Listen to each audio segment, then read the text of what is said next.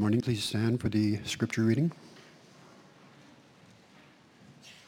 Matthew chapter 6, verses 19 to 24. Treasures in heaven. Do not store up for yourselves treasures on earth where moths and rust destroy and where thieves break in and steal.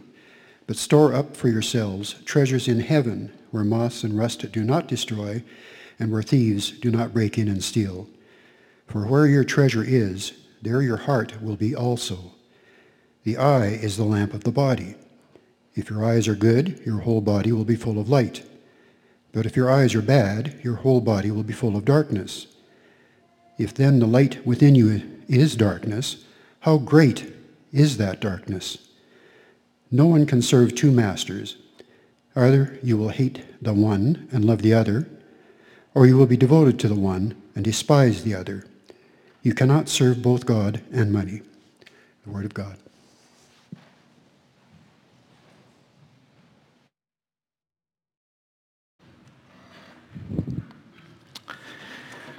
Good morning. It is, uh, it's good to be up here. It feels like it's been a while. Hope that you have, many of you have been enjoying your summer so far. Uh, mine has been good. It's been, uh, the last uh, month of, last month was, was really pleasant for us. It was the uh, kind of the first time that our family had had vacation in about two years. And, and so it was really refreshing and renewing for us as a family. And so thank you for, for giving us space to be able to, uh, to have that time for us as a family. Really do appreciate that gift. Um, want to mention real quick uh, in the bulletin, uh, it, one of the inserts that we have in there is regarding our Camp Caroline Family Camp. Uh, and I mentioned this last week, and so I want to emphasize it again this week. Um, but as uh, earlier this year, our elders made a decision recognizing that, that as a church, we have this long history of, of a Camp Caroline uh, uh camp that we attend every October. And it's a tradition that we enjoy, that we celebrate, and we, and we uh, want to continue to do.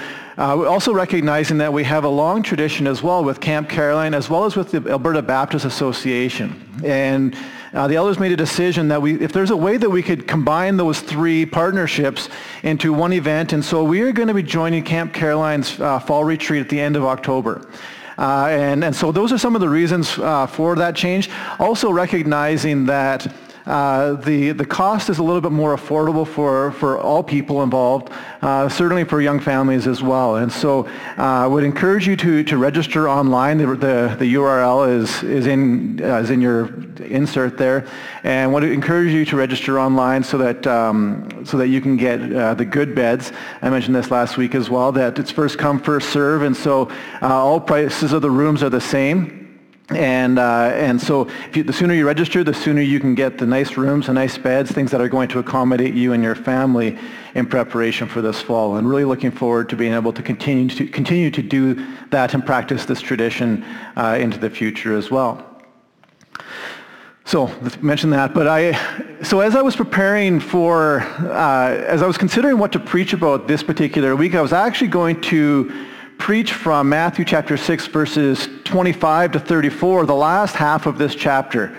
And, and as I was beginning the preparation and reading through it and considering what, what to share, um, I really began to get a sense that in order for us to really understand that part of the scripture, we need to understand what Jesus is ta- teaching about in this portion that we're reading in chapters, chapter 6, verses 19 to 24. And, and so as, so I, I, began to kind of change some of my, my thinking and my thought process a little bit this week and, and began reflecting on the contrast Jesus makes between treasures of the world and kingdom treasures. And it struck me that throughout the Sermon on the Mount, Matthew chapter 5, 6, and 7, that we see this theme of God's kingdom repeated throughout Jesus' sermon. And what became really evident, though, is, is how much time and energy and resources that we as humans have designated to building our own kingdoms rather than God's. I was at the grocery store this week and I just did a quick glance at the magazines and, and, and some of the headlines that, that, that are in bold writing and really flashy letters. And, and I, I was, as I looked at the glance, I looked at the headlines, I just thought, this is very evident of that, that there is a, a culture of building our kingdoms rather than building gods. So I, I so I, I, took some pictures of the, the magazines just for, so I could have them on, on file as I was preparing my message. And I felt kind of weird taking pictures of these scantily clad men and scantily clad women and teen magazines and, and uh, kind of felt like a creep. But, uh, but here's some of the top, some, here's some of the headlines that were in these magazines. Gain strength, lose pounds. How to make bigger arms, sharper abs, and thicker pecs. Drop 30 pounds in 14 days. Make slimming automatic. Your guide to worry-free retirement. 653 ways to spoil yourself. I just want everyone to be my friend. Drop 10 pounds the fastest, safest way. And these headlines are all about how we can build and strengthen and develop and celebrate our kingdoms our appearance, our social networks. I'm getting a little bit of feedback, Frank. Our social networks, our, our futures, you name it. There's a category in one of the, in some magazine that one of these magazines is addressing. Headlines that were intentionally designed to captivate our attention. But more than that, they were written to, to draw us in and get us to read about what these articles have to say about validating or improving a desire that each of us naturally has. Truth is, is that we don't have to look that, we don't have to look very far just to see how deep these types of messages affect us, how they affect our world, how they influence our feelings on the things that we think we need or how we maybe want, or, or, or things that we want, or how we see ourselves. We recognize that there's literally billions of dollars invested every year into businesses to help you and I to decide what is the new color scheme that we're going to buy into this year? What's the next big product that Apple or the Gap or IKEA or Toyota is going to push for us this next year? We live in a world that is inundated with information that tells us what you and I should think and what we should eat and what we should wear and, and what we should believe. And marketing hasn't become just a tool for selling products, but it's actually become a tool for shaping culture. And we see kids younger and younger introduced to, tech, introduced to technology, we see adults working harder than ever to try to afford the bigger house, the, the dream vacation, the recreational toys. We see different political and social agendas being communicated overtly or covertly. Admittedly, some of these agendas align with biblical values, while many don't. And the point is that, is that our culture is influenced in pretty significant ways through these types of messaging. Now, just to be transparent, if you were to ask me if I have everything that I, that I need, I'd say, yeah, I think I do. I, probably in abundance or excess, actually. Now, if you were to ask me if I have everything that I wanted, that's a different story. Of course, I, of course not. I still want more money in my bank account. I still want nicer vehicles. I still want more vacations. And somewhere along the line, though, my mentality has shifted where I no longer desire the things that are basic to me, but instead I desire the things that are luxuries to me and then claim them as needs. And as for, unfortunately, as much as I would love to be able to blame marketers and businesses for this reason, the reality is, is that marketers just capitalize on a heart issue that existed throughout history in you and I. Marketing and consumerism isn't the problem. The problem is our hearts. And this is where we begin to see this tension in the Sermon on the Mount, where Jesus recognizes the heart condition of man to prioritize my kingdom over everything else.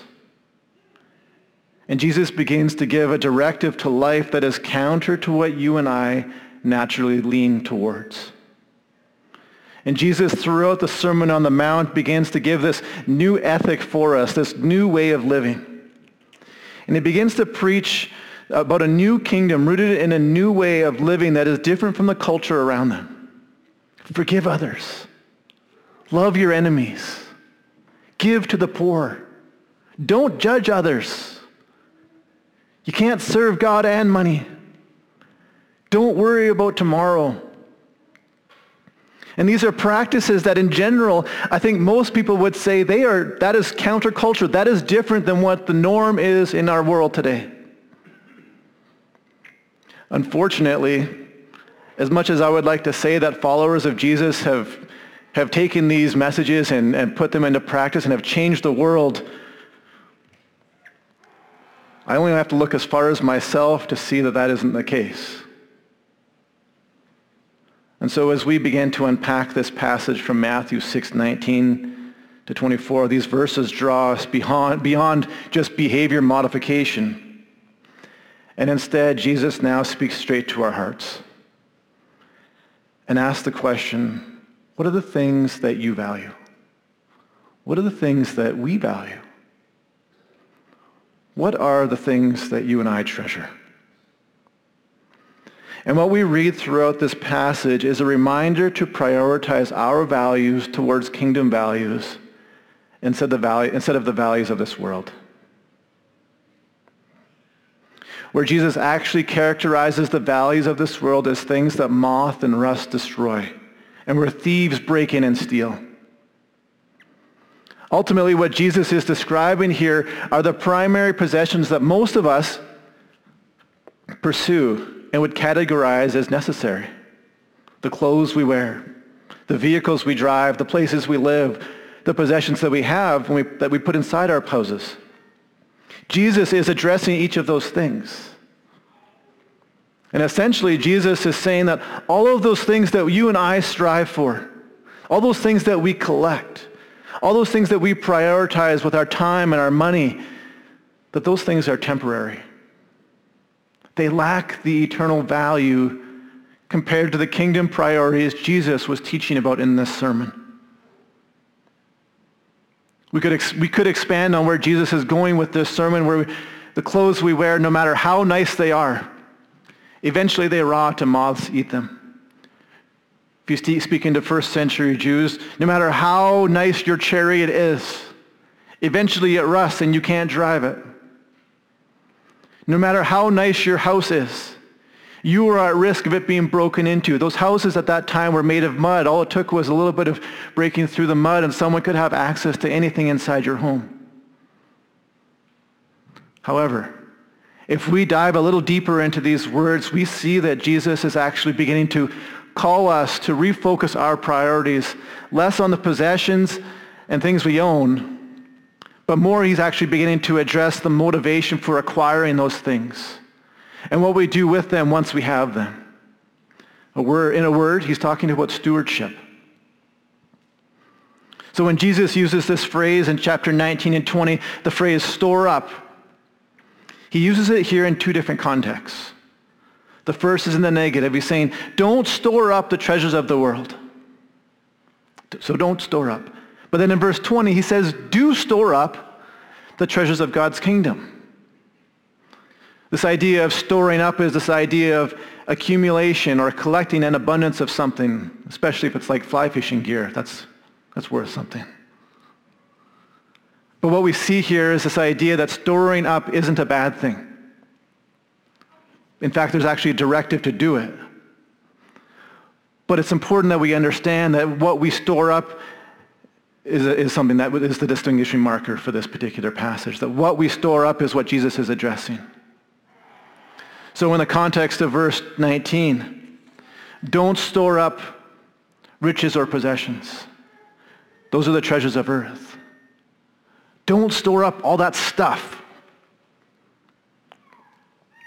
Just over 10 years ago, I, was, I took a group of junior high students to, uh, on a week-long missions trip to, to Edmonton and we spent a week with the mustard seed there.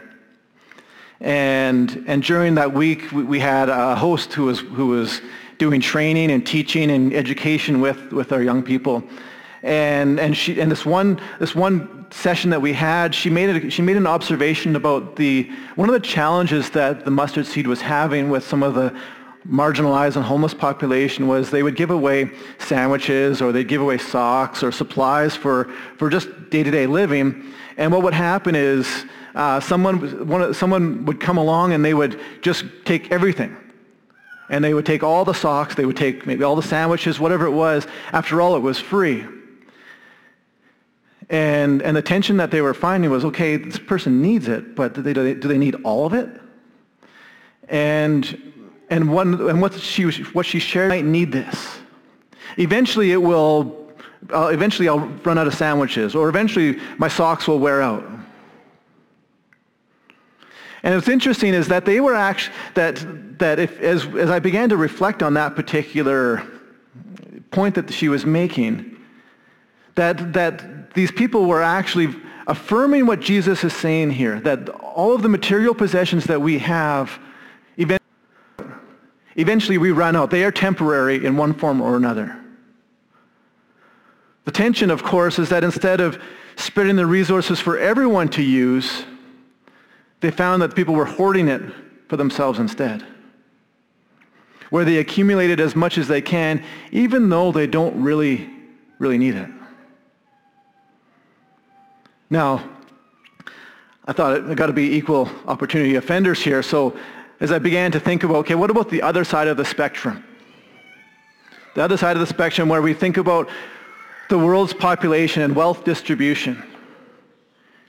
Not sure if you're aware that 1% of the world's population possesses 45 to 50% of the world's wealth, depending on which site you follow. And so we see this evidence of, of storing up earthly treasures because one day we may need it for ourselves. And it becomes almost this form of self-preservation. Now, the other reason that sometimes we store up heavenly or earthly, another reason why we store up earthly treasures is perception. And I'm sure that we can look at others and see the excess that some people live within, and we are left shocked at the amount of luxury and waste some people live, with, live within throughout the world. So again, I went online and just, and I found some, some various items that, that I think capture, uh, captured my point here. Rochelle, do you have those slides ready? Okay, so the first one here is, is, uh, is, a, is a gold and, do, gold and diamond domino set. Gold and diamond domino set. You have to really like dominoes to want to invest $175,000 in that. Let's go to the next one. This is an art supply kit worth $3,000. We'll go to the next one. This is augmented paper. Basically, it's, it's digital paper for $700. This is a nice, actually, it's a really ugly pen, i got to be honest. But it's worth a million dollars. Okay, so I apologize for anyone who is Italian or Latin. I'm going to try and say this, but it's a Acqua de Cristeo Tributo uh, Modigliani. Basically, they're fancy water bottles, is what they are. $60,000, you could have those. This is a Calfin Black Diamond Pacifier. You have to really love your baby to spend $50,000 on that pacifier. It's my personal favorite here. Gold toilet paper, it could be yours if you have $1.6 million. This is a Suommo bassinet worth $48,000. This is a Stuart Hughes iPhone 5 Black Diamond. Now, I want to be clear here. This is not a dated photo. This is, this is a new product that someone has created. Even though there's newer phones out there, they have chosen to use the iPhone 5 for some odd reason and lace it in black diamond for $13 million. And then the last one here is the frozen hot chocolate sundae worth $25,000.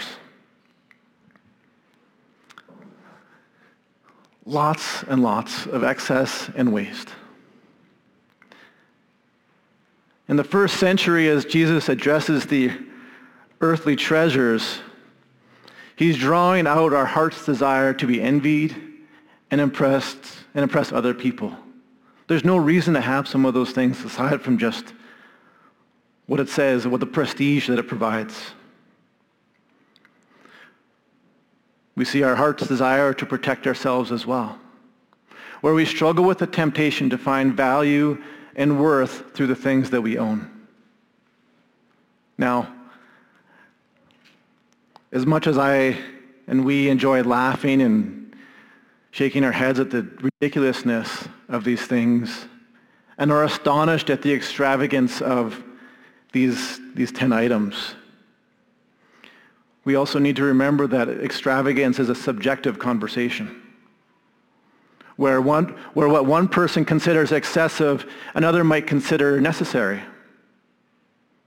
For example, if we took an inventory of the number of cars owned per family amongst us right now, including my own, we might be surprised at how many there are. But what we might quickly discover really quickly is how easily we can justify that. How easily we can justify having those things. Meanwhile, if I showed pictures of our possessions to someone in Haiti or Kenya or Sri Lanka, they might laugh in disbelief the same way that we just did at a $50,000 soother. They might exclaim, what does one family need with two or three vehicles? That regardless of where we might fall on the spectrum of wealth within the world, truth is, is that we all have a tendency to want more, or at least hold on to what we currently have. Now I want to be clear here, that my point is not to shame anyone for the things that we own. Instead, I think it, I, share that because I think it's important that we understand that storing up earthly treasures is a moving target and that it can't be defined so definitively based on my standard or your standard or perspective. I also think it's important for us to understand that all those things that we justify owning, the things we store up because we can't live without it, that according to Jesus, he says, all those things that we pursue and prioritize is junk compared to the value of the things of heaven. Unfortunately, in verse 20, where, where Jesus directs us to store up a different type of treasure, we aren't given the same type of hints as to what those heavenly treasures might actually be, though. Jesus gives us a really clear idea of what the earthly treasures are in verse 19, but he's not quite so forthcoming with kingdom treasures. And so instead now we're left wondering what are these kingdom treasures that Jesus is talking about? How do we pers- and how do we pursue them if we don't know if what we are actually supposed to be pursuing? Well, the first thing I want to clarify is that I don't think it's monetary. I think that Jesus makes it pretty clear throughout the Gospels that the treasures of God's kingdom aren't jewels or gold or cash or possessions, things that maybe we might hear from prosperity preachers. Again, that's the things that the world values. So sometimes what happens is we have a tendency to monetize what those treasures might be. We, our minds instantly go towards that idea of what treasures could be. But I want to suggest an alternative. That what if the kingdom of heaven wasn't the treasures like that we think they might be, but instead, what if the treasure was, was not a what, but what if it was a who? What if the treasure that we are called to store up is Jesus in our life. We can look throughout Scripture and we can see that the goal isn't about earning salvation, nor is it about earning gifts from God in heaven. But instead, the goal we see in Scripture is to pursue the kingdom of heaven and seek after the will of God the Father and deepen our relationship with Jesus. What if we stored up the treasures of that stored up the he- treasures of heaven by placing our faith in Jesus? What if we stored up the treasures of heaven by being obedient to his will? What if we prioritize those two things over everything else? Where the kingdom of God becomes our singular focus. When Jesus teach, continues to teach in verses 22 and 23, he says this, the eyes are the lamp of the body. So then if your eye is clear, your whole body will be full of light. But if your eye is bad, your whole body will be full of darkness. If then the light that is in you is darkness, how great is that darkness? Now, Jesus isn't simply just talking about what we watch, what we look at, and how that affects our heart, although I believe that to be true. The eyes in this passage is actually a metaphor for our hearts. But beyond that, what Jesus is saying, the words that as we begin to understand what he's saying here, is that the word, is that when he's, when he's talking about our hearts being clear or our hearts being dark, he's, he's speaking something very purposeful, very intentional for us to understand that we can't miss. You see, the word light that's used here, when it's translated from the Greek, is the word haplous. And the word can be defined in two different ways. One, it can mean singular or undivided loyalty. Jesus saying there is an expectation for us as followers of Jesus to be completely devoted to Jesus. The second definition is to live generously. I don't think these two definitions are mutually exclusive. In fact, I think they work very much hand in hand with each other. That as we live mutually devoted to Jesus, that we are generous with our love, that we are generous with our kindness, that we are generous with our finances, that we are generous with revealing the kingdom of God. And that out of our singular focus on Jesus, that our lives reflects the same degree of generosity that Jesus has extended to each of us. Conversely, as I said, we need to understand the word light, but we also need to understand that word darkness. The Greek word for that is, is paneros, which can mean evil. Another way it can be translated is selfishness or miserly. Miserly just means someone who hoards wealth. So I think there's two possible interpretations to what Jesus is getting at here.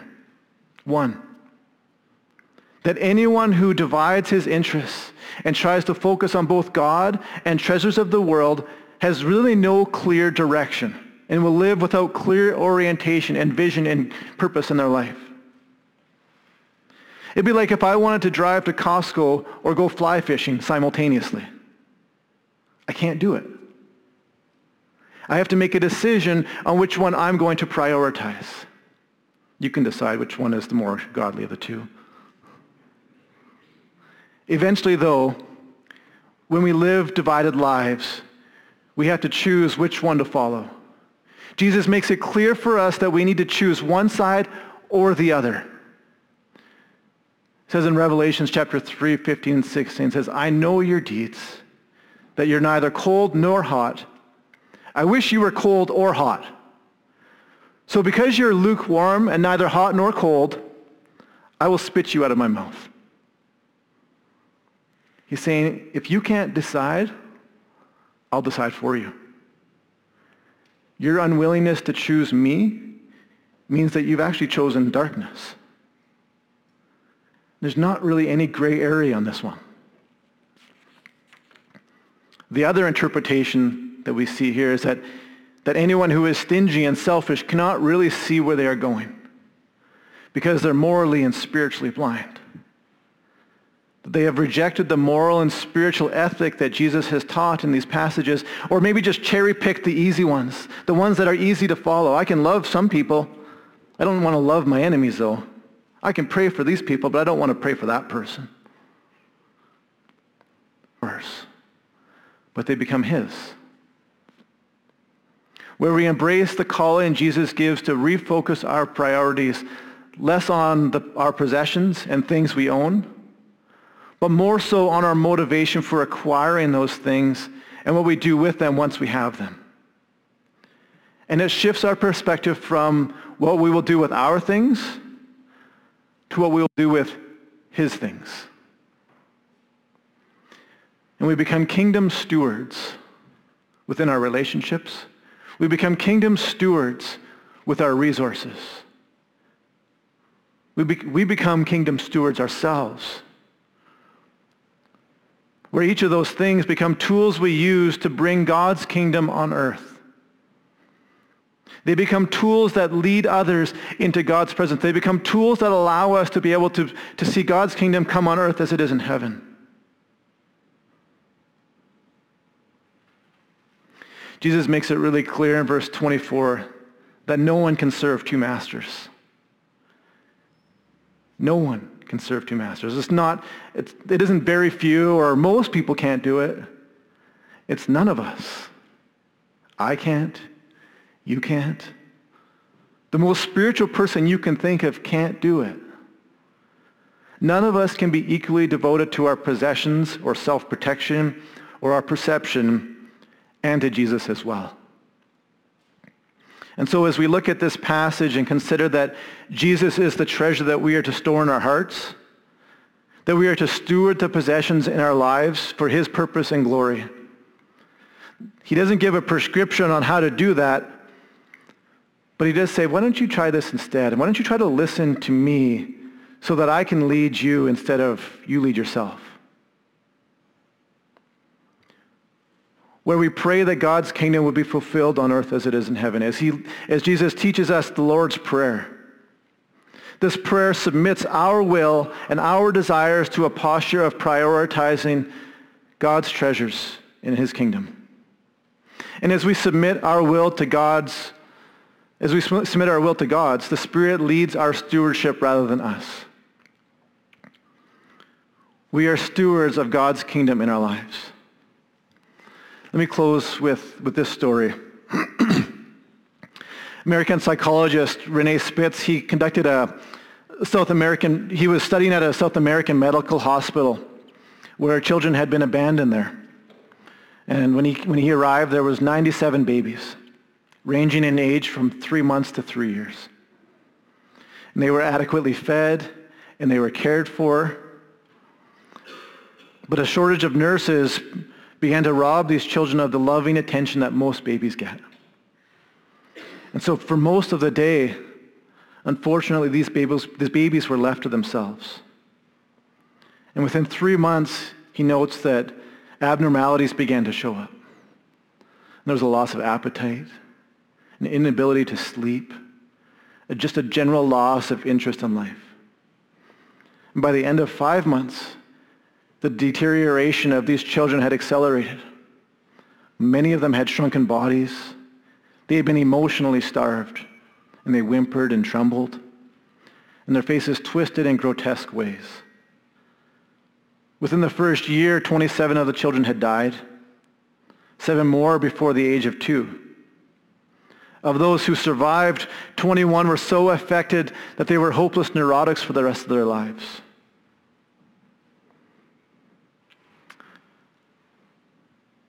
This is a reality that reflects our world, I think, where there's a brokenness that exists within our world, where we see evidence of the lack of love in this particular case, but we see evidence, we don't have to go very far to see evidence of the lack of love to see that God's kingdom needs to be revealed today. Everyone is in need of love. Everyone is in need of experiencing the treasures of God's kingdom today. Everyone needs Jesus. You and I are called to steward our relationships and resources and store up those treasures of heaven so that Jesus might be made known in us and through us. So I want to give three ways that we can do that. One, live generously with your time. Make space in your schedule to meet with someone. Initiate a conversation with someone after the service. Mark, thanks for leading us in that, by the way. I think we could have just spent here an hour just doing that. That was really rich. Maybe say yes to meeting with someone who has been wanting to meet with you for a while. Maybe shift our, maybe it might mean shifting our perspective from seeing individuals or people as disruptions, but instead as opportunities to reveal the treasures of heaven in their lives. Two, live generously with your resources. Maybe after service when you go for lunch, tip the waiter or the waitress well. Look for opportunities to bless someone. A couple years ago, Natalie and I were on a date night, and, and we saw a young couple that we were familiar with, and, and uh, I said, Natalie, do you think we should, I'd love to be able to bless them. And so we agreed that we would, we would pay for them, pay for their lunch. What we didn't know was that it was their anniversary, and they were there for a good time. And, uh, and so we got the bill, and it was much more than ours. And, uh, and we, but we said, you know, what we, we already agreed that we'd pay for it. But it, but it struck me in the back of my mind after we paid for it, if I had known how much they had charged, would I have been as generous? Would I have still offered? For myself as well, I, we have been the recipients of that sort of blessing as well, where occasionally in the past we've seen people who have, who have just felt like the Lord was just saying, just bless Ryan and Natalie. And we've received checks in our church mailboxes and just, God, what are you doing there? And what we've just what we discovered both as the recipient and the giver is that as on both sides that there's there's a there's a blessing that's, that comes with that that is maybe not monetary but just because but it's a reflection of the kingdom that's happening inside of us and through us. Three, live generously with your faith. Pray for people.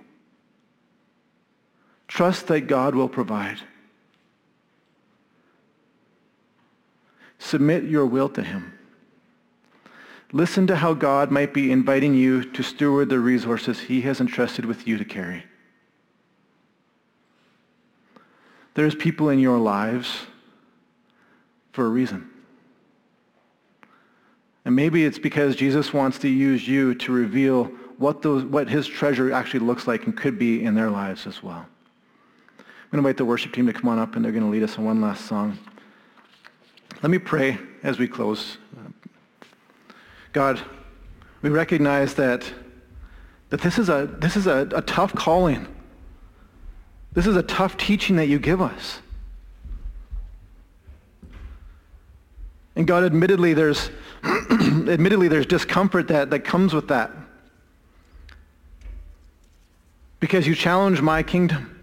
You challenge our kingdom. But God, we recognize and, and, and submit ourselves to you and say, Jesus, we want it to be less about me. We want it to be less about us, and we want it to be more about you. God, help us to steward your, your resources. Help us to steward your relationships. Help us to steward your treasures in ways that make a difference for your kingdom. So, God, we open ourselves up to you. That we pray that you would begin to speak into our lives as, as to what is our response now. What is it that you want to say? What is it that you want us to, to do as a response to this now, God?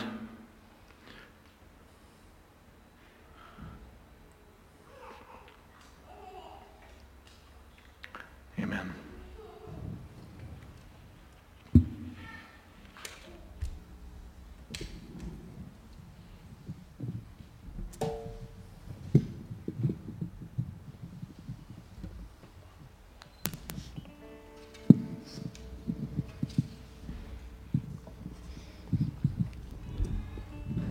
And feel free to stay seated for a closing song and just sort of um, to continue to kind of gear our thinking towards what Ryan shared and uh, focus our our vision and our intentions and um, our desires and values on the things above. Um, sing couple songs here are uh, sort of uh, tie together a couple of songs that speak to that.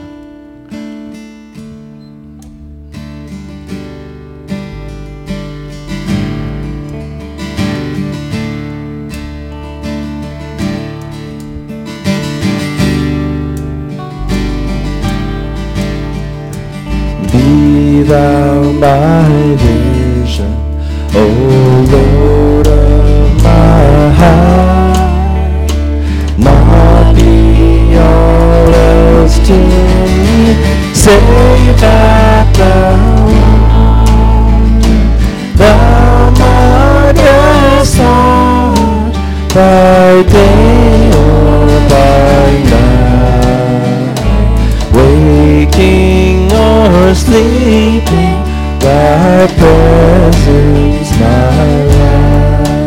sing that one more time. Be thou my vision, O Lord of my heart, not the else to me, Satan, thou art, thou lover, by day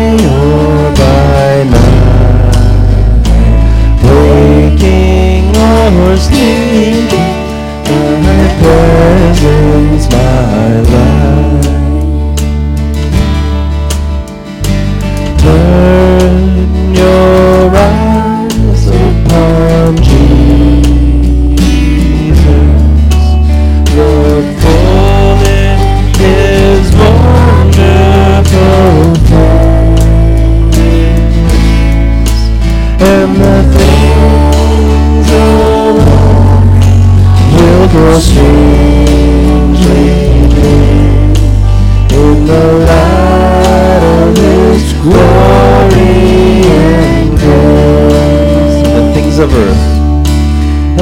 And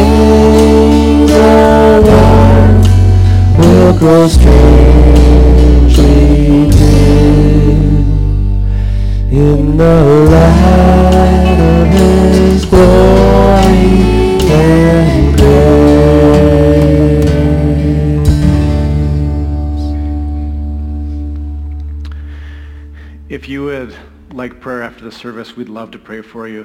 There'll be some space up here, and, and I'll just hang around here if too if you'd like to pray or just chat about some things. We'd love to do that with you.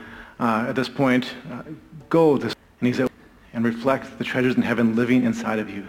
That Jesus is alive and he's at work in you and through you this week. Go in peace.